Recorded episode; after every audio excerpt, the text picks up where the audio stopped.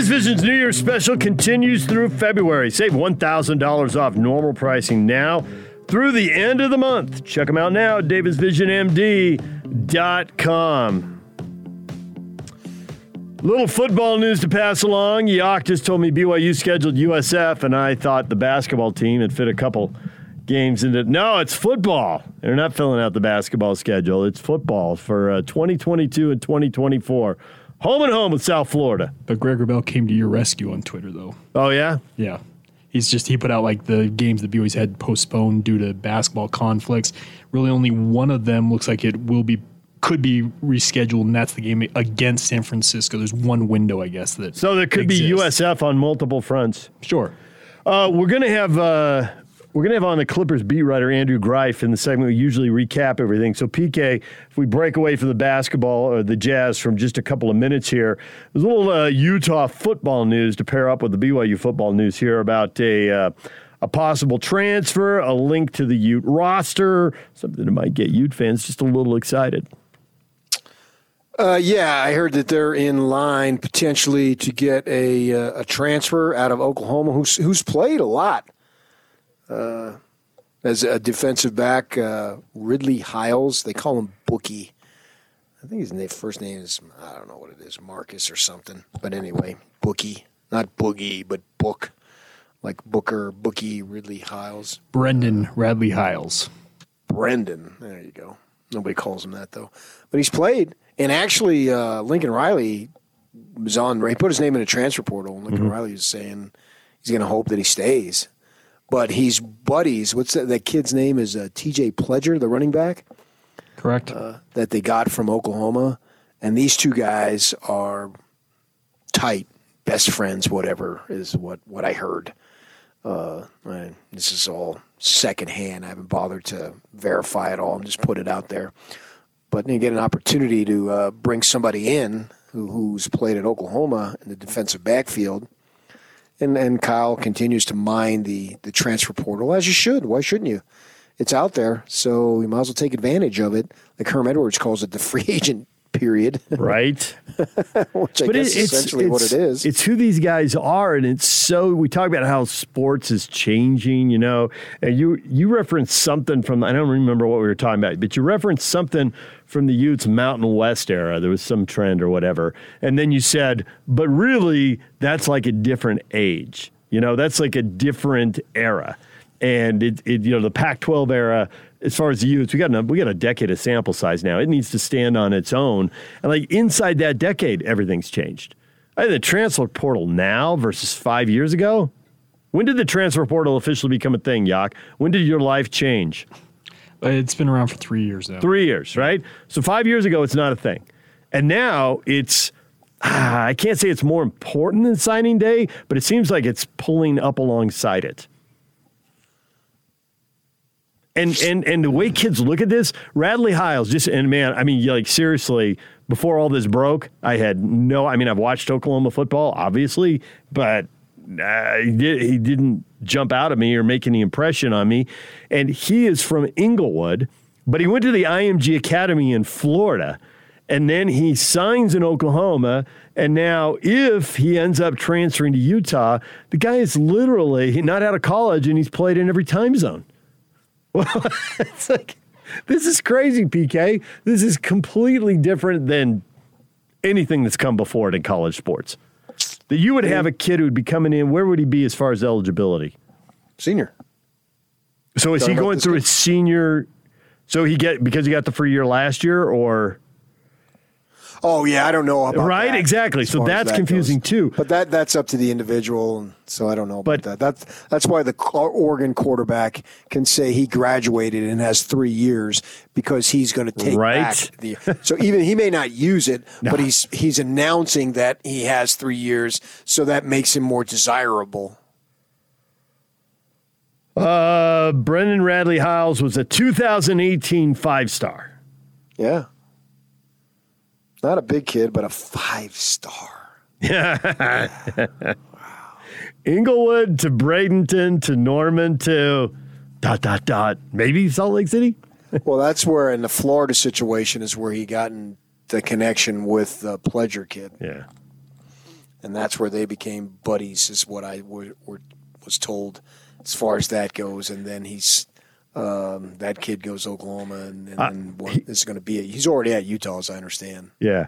And I think both those kids played against East High because IMG Academy came here. And I think it was, I think, I think they were still in high school. I, I think it was that 2017 season. I'm not positive on that. I think it was three years ago. Three high school seasons ago. So, all right. Well, there you go. There you go, Ute fans. Rally around that. The defensive backfield is, and he, defensive backfield, it's already pretty good. You can never have enough depth, right? Uh, Kyle always talks about you're playing five guys on any given snap, and so you're going to have to have more than that. Yeah, I, I, I'm not convinced that it's good or or the the great. Maybe it's good. Maybe they'll be better with experience. It stands to reason. But I'm not going to anoint this group as pretty good just yet.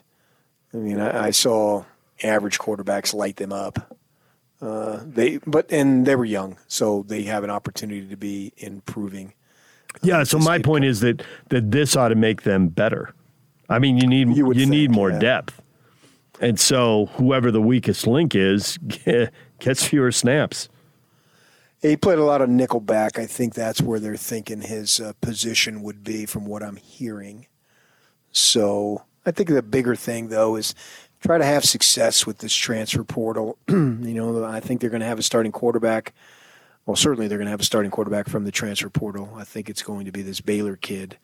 Uh, and so if if if you have holes, I don't know that you can rely on it too much, but if you have spots where you can plug kids in, I think that's that's good. It's still the essence of recruiting the high school kid and developing that player. To me, it's more this is akin to the junior college situation. You have a specific need, you plug it in there, and that's good in the short term. So you have a John White and a Devin Booker, or not a Devin Booker, but uh, Devontae Booker, and so you're able to go uh, pretty much back to back. But then you get a Zach Moss, and then you have him in there for four years, and he ends up being all that and, and playing in the NFL. That's probably the way to go there. But you know, if you have needs, you can take advantage of that any way you can to win ball games within the boundaries of the rules. I'm all for it because it's all about winning. And Kyle wants to win now. It's not about planning for any future. I think part of it with him being 62 years of age here coming up, um, not that that's really that old when you've got Nick Saban, who's much older than that, and Herm Edwards, much older than that. I just don't know that Kyle is going to be coaching according to his own words at 66, 67. So the emphasis is trying to win as much as you can right now, which is good. Well, I think the other thing is that regardless of what he decides to do there, and you know whether he wants to coach two, four, six, eight, whatever, I just think the program's gotten to the point now where they're they're not going to be that far away from winning, and they may be very close. You know, they may be the favorite, whether it's in the division or the favorite in the entire conference. Uh, everything shifts with the transfer portal so quickly, you never know for sure.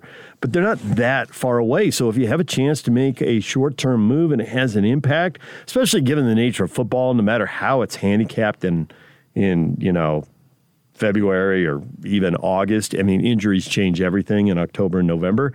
If you're not that far away, there's always a chance to go for it and things break your way and you win the conference. It's not like you're trying to bounce back from, you know, five and seven or six and six. You know, you've had a bunch of nine win teams now or better. No, that's the position that they've been in. So go ahead and take advantage of it. And the Cougars, you got to find games. And you know, I'd prefer it to be Central Florida. South Florida won one game last year. They were one and eight, and with a new coach. Uh, but you know they've been good in the past. They're a relatively new program to Division One. I. I don't think they started until like 2021 or so, or uh, 01, I should say. Um, and I, the thing that I like about it is the return game, 2023, is the last Saturday in October. You know, try to get as many quality games I don't know that that'll be a quality game, but it has the potential to be uh, as later in the season as possible because that's been the big knock for BYU is that you know you come out of the gates like gangbusters and then it peters out. Uh, try to get as many good games as you can later on in the season, and they're playing in 2023, Saturday, October 28th. So we'll see what kind of program Central Florida or South Florida has yeah. at that time. They have uh, they have UCF in 23 and 24. Yeah. So uh, this that wraps up the 2023 season. I think that was the last game that they needed to plug in there. So. You know, uh, South Florida, you're right. It hasn't been that long. They were a one double A team, and they came to Rice Eccles Stadium when the stadium was brand new. I think it might have been like the second or third game ever played in there. Maybe it was the second season, but so late late '90s, they were still at the championship subdivision level. So new yeah. to new to it all, but they have had uh, you know they had a big year a couple of years ago when U, UCF was undefeated and Central Florida had uh, I think came into that game with one loss and lost to them for the second one. So they have been good. They've they've ridden the roller coaster that's for sure, way up and way down. All right, we got to take a break. When we come back, Jazz Clippers tomorrow night, and then again on Friday. Andrew Greif will join us. Is Kawhi Leonard going to play? Is Paul George going to play? We'll get to that next. Stay with us. Number one. Make us your number one preset. The Zone Sports Network is Utah's number one choice for sports radio in Utah. From DJ and PK to Hanson Scotty and The Big Show with Gordon Monson and Jake Scott. The Zone continues to dominate the competition. Thank you to all of you that continue to make the Zone Sports Network Utah's highest rated, most listened to sports station. Your home for the best coverage of the teams you're passionate about is right here. 97.5 1280 The Zone Zone and the Zone Sports Network.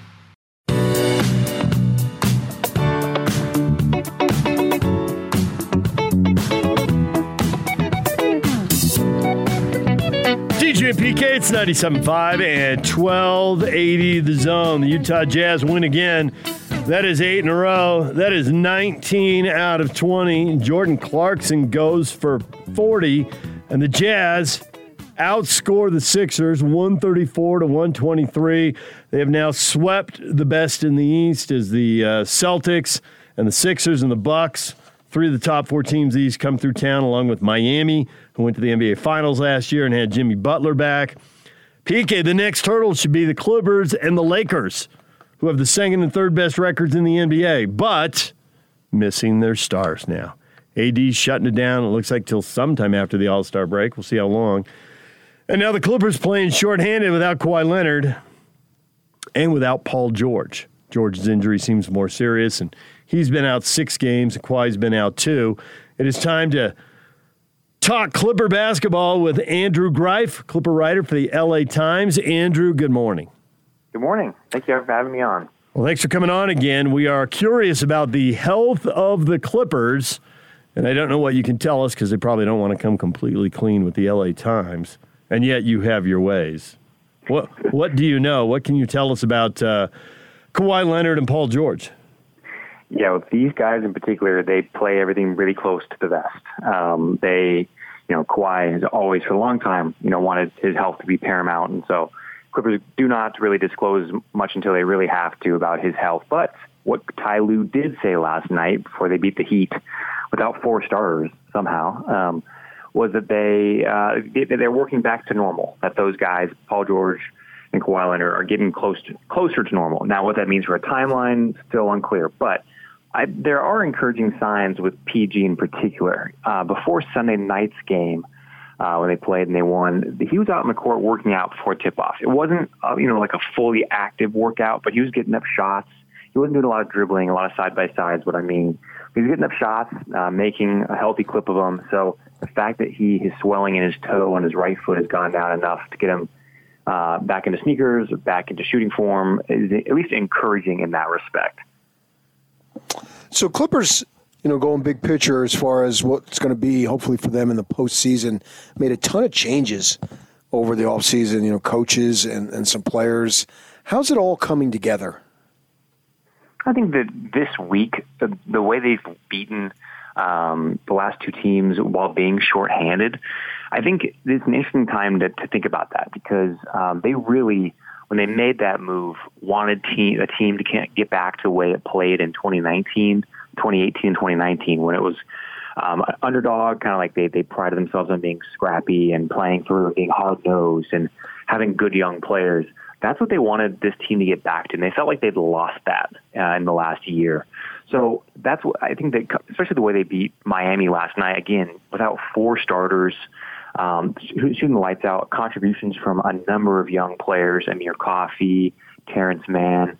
Um, that I think is a really, I, I, I think if you were to give everyone like truth serum around the Clippers headquarters today, they'd feel really good about what they what they just saw because it's sort of like kind of the dream of when they let Doc go. Um, they wanted these guys to play hard without excuses and how you know young guys really shine. And the Ivica Zubac who's been playing he's still a backup center, but he's playing the majority of fourth quarter minutes this year. And I think from his form and the other guys, they've really gotten a like of what they see. Andrew Greif joining us, Clippers writer for the LA Times. Uh, and I know they let the coach go, and it's always easier to blame the coach than it is the star player. But man, from a distance, it looked like they lost that mojo they had a couple years ago because they brought in stars, and it changes the chemistry in the locker room. And Kawhi doesn't seem like an outgoing, warm guy, and maybe he is, and maybe he just hides it from the public and hides it from the media. But it was like it seemed like his presence was a bigger part of this deal. I mean, the other guys when he's not there, they can do this, and they did it two years ago. And I realize the sporting cast isn't exactly the same, but is Kawhi really cemented to the rest of the group? I guess that's something that has been really helpful to hear from Serge Ibaka about. Because remember, they played together and they won together mm-hmm. championship mm-hmm. in, in Toronto. They know each other really well. Um, they've they've kind of understand what it takes to win big. And but Serge had said that when he got here in training camp, in December, he told Kawhi, like, you are the leader. You need to be the guy whose example we follow. Like, that's, you know, you have to be a little more vocal in that way and recognize that, like, um, you are going to be able to do kind of your own thing a lot of ways um, because everyone really caters to, you know, well, obviously uh, a free agent to be of his caliber will want to do, but you, you know, you also have to set an example. Um, and we asked Serge again two nights ago about, you know, just what have you seen from Kawhi, kind of um, two months in, and he said that he's been much more vocal, um, much more willing to engage. He said he feels like Kawhi's learned from last year's failures of the team, um, and so that is one kind of piece of the development where. You know, it's not just Serge. Other teammates have said that Kawhi definitely has been more um, kind of, I guess, less at a remove from the rest of the team in terms of the day to day. I don't know if motivation is the right word, but just kind of the encouragement, the talking, um, and, and I think that is he is more of that guy than his public persona would suggest. But even to, even behind the scenes, people say that he's been uh, kind of more outspoken this year than ever before. Where do you see weaknesses on this team?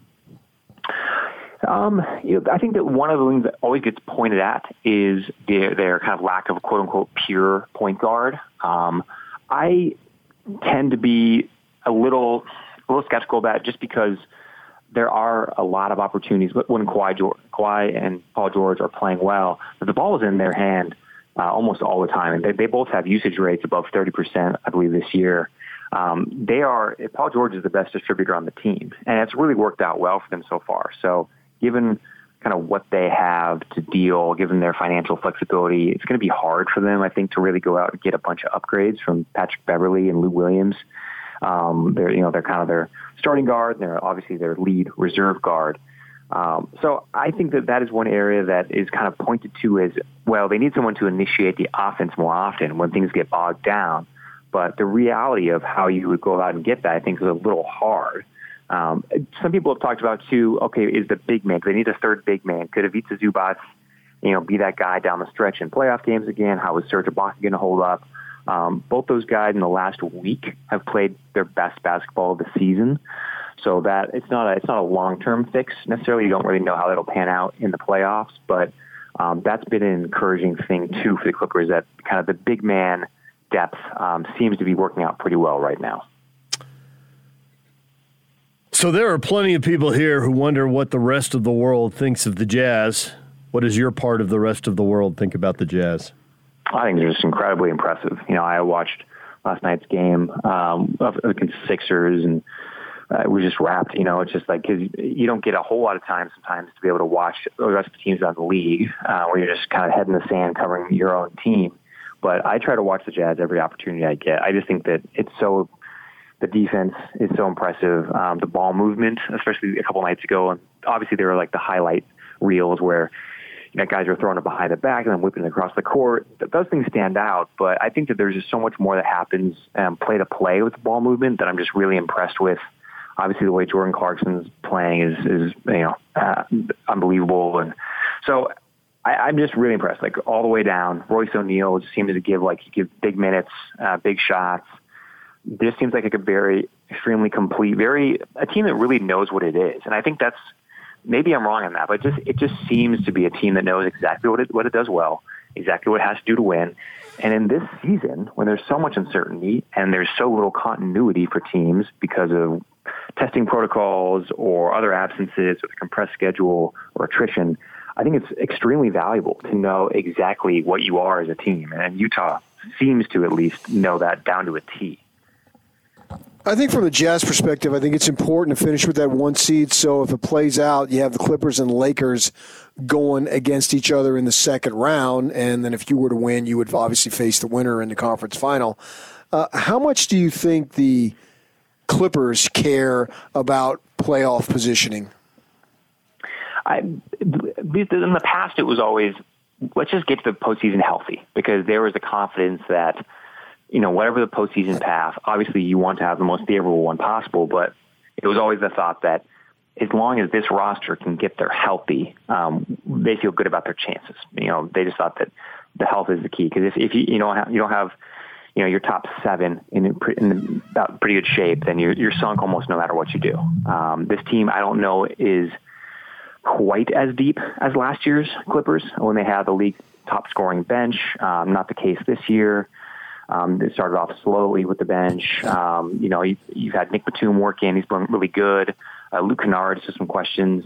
So I think they just really want to make sure they get to the playoffs um, with the roster feeling like, okay, these guys are good. We can play them the heavy minutes. We don't have to worry about um, nagging injuries. But uh, the, you know, obviously the West, with the way the Lakers and the uh, Jazz are playing, you want to be able to skip one of those if possible. So I, I don't doubt that if it came down to it, um, they would love to grab that one seed. But I'm just curious, obviously, with Anthony Davis out, um, you know, and the Clippers shorthanded, like how much of a buffer Utah can really put between itself and the rest of the West, the other, you know, two arguably best teams in the West in the next two or three weeks with, with Anthony Davis being reevaluated. That's something that I'm really curious about. Like how much, how hard will it be to truly chase down the Jazz? Andrew Greif, LA Clippers writer for the LA Times, joining us. So as I see these uh, Clipper stars missing games, uh, there's there's a part of me that loves a good conspiracy theory. Isn't there part of all of us that loves a good conspiracy theory? Is there any chance they're kind of underlining these uh, injuries and you know when in doubt have a guy sit out partly because you want him to get healthy and partly because then you can pull him out of the All Star game without getting fined?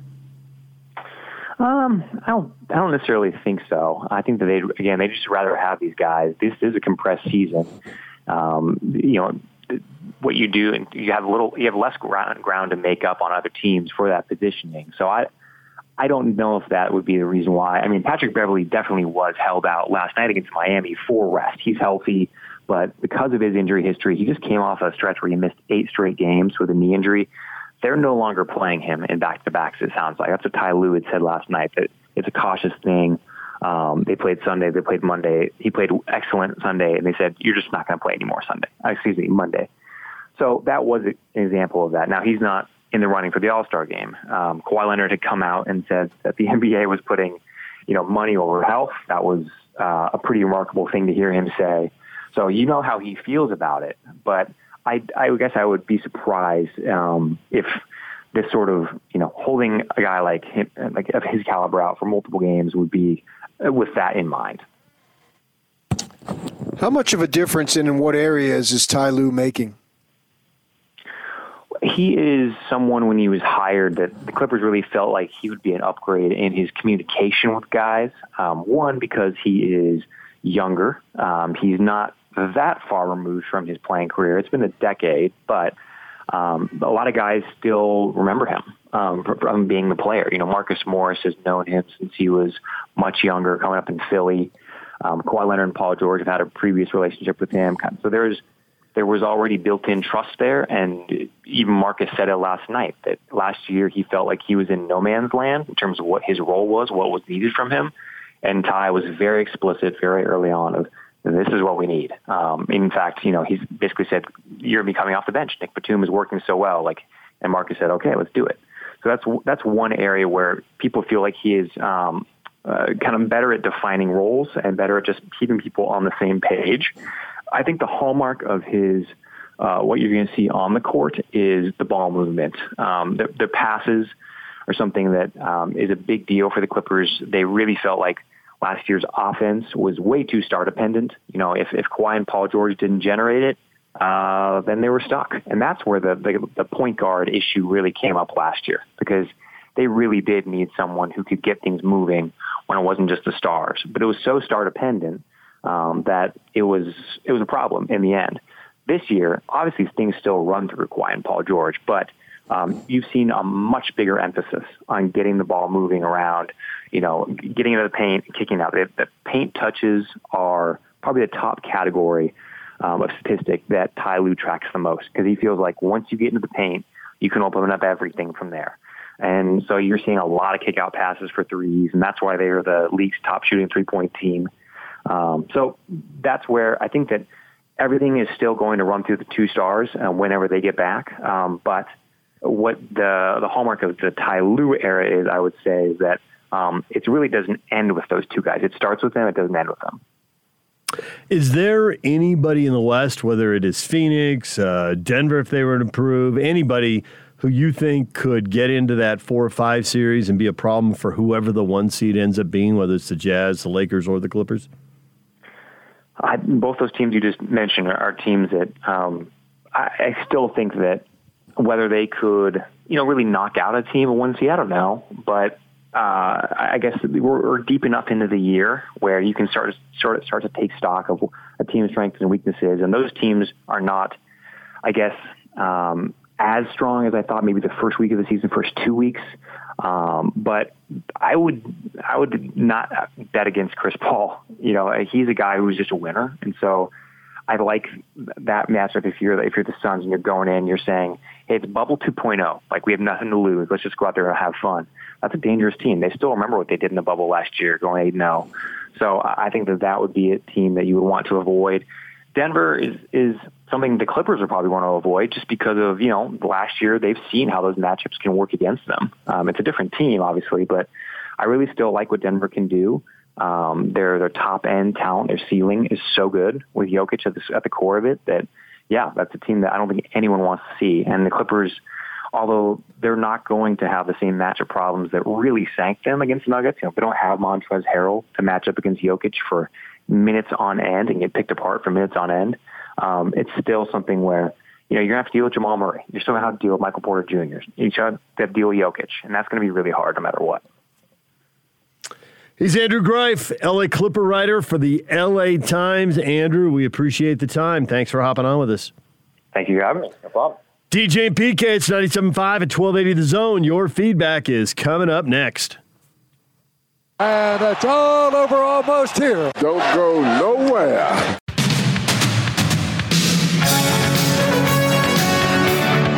when Michael Conley comes back, I hope Quin realizes he's the third best point guard on this team behind Joe and Don. He should come in off the bench, eighth person off rotation. End of story. He's not all that. There's a great team right here in Utah, but a lot of sports dudes say they're kind of blah.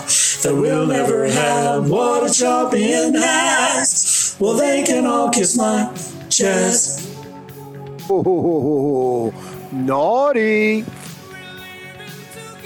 Thought we are gonna have to hit the old dump button there, Yak. Hey, he fit Champion in there for you, PK.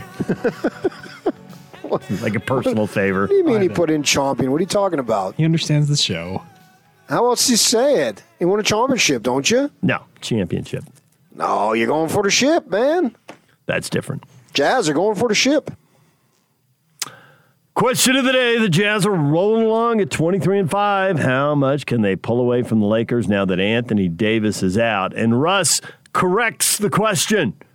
The better question is: How many times will the national media use the injury to discount what the Jazz are doing? And Josh corrects that. He says they have a new reason to discount Utah every day, especially that wanker Stephen A. Let him. When team after team loses in Utah in the playoffs, in Britain right now. Yeah, right. When team after team loses in Utah in the playoffs, the Jazz will eliminate the ability to discount them. Well, that's the ultimate great thing about pro sports is none of that stuff matters. In the end, the winner's the winner. And there's no qualifiers. Even if there are qualifiers, they don't count because you're still the winner. Don't have to worry about the selection committee.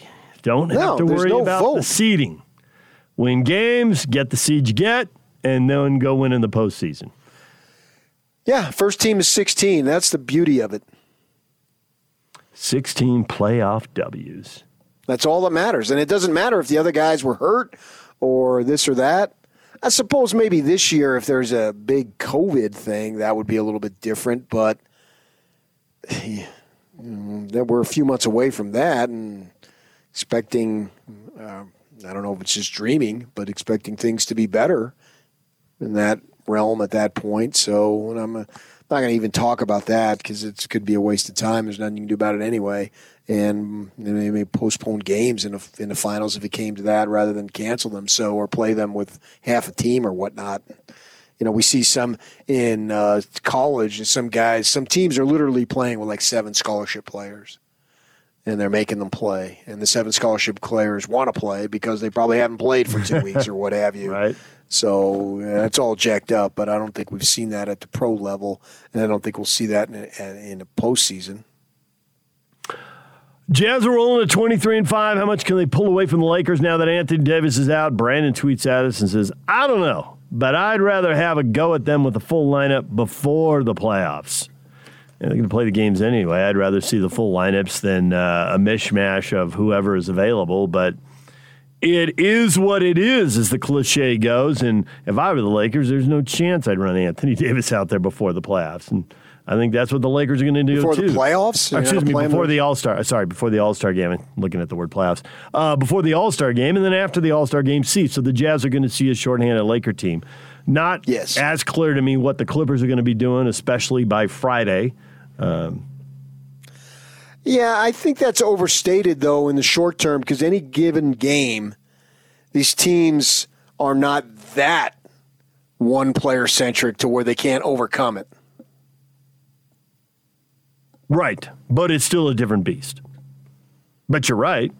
I mean, there are times where losing a guy can really fire everybody up. And so, would you rather have that one guy there, or would you rather have seven other guys thinking, "Hey, it's more shots for me. I get to handle the ball more," or you know, whatever it is.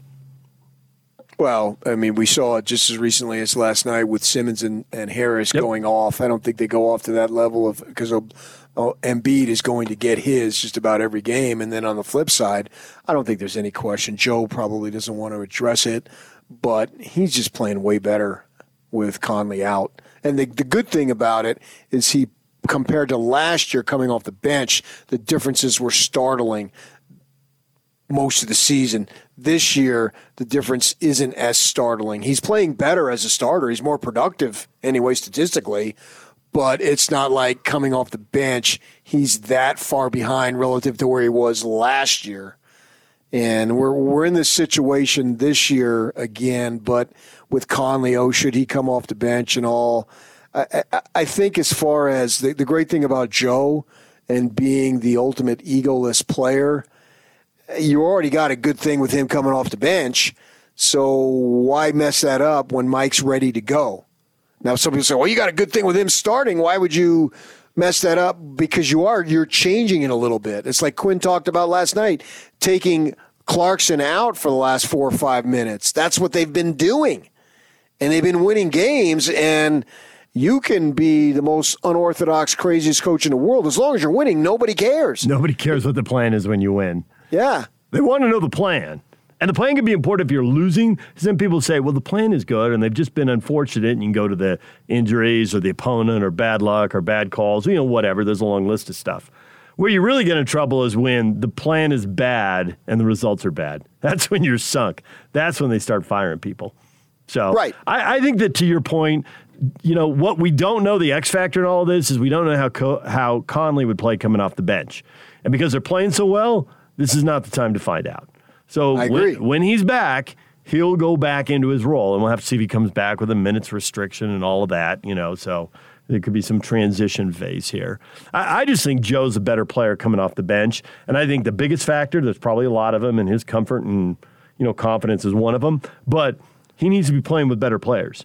You know, he is great. He is at his best when the mixer is on and other teams are in the scramble.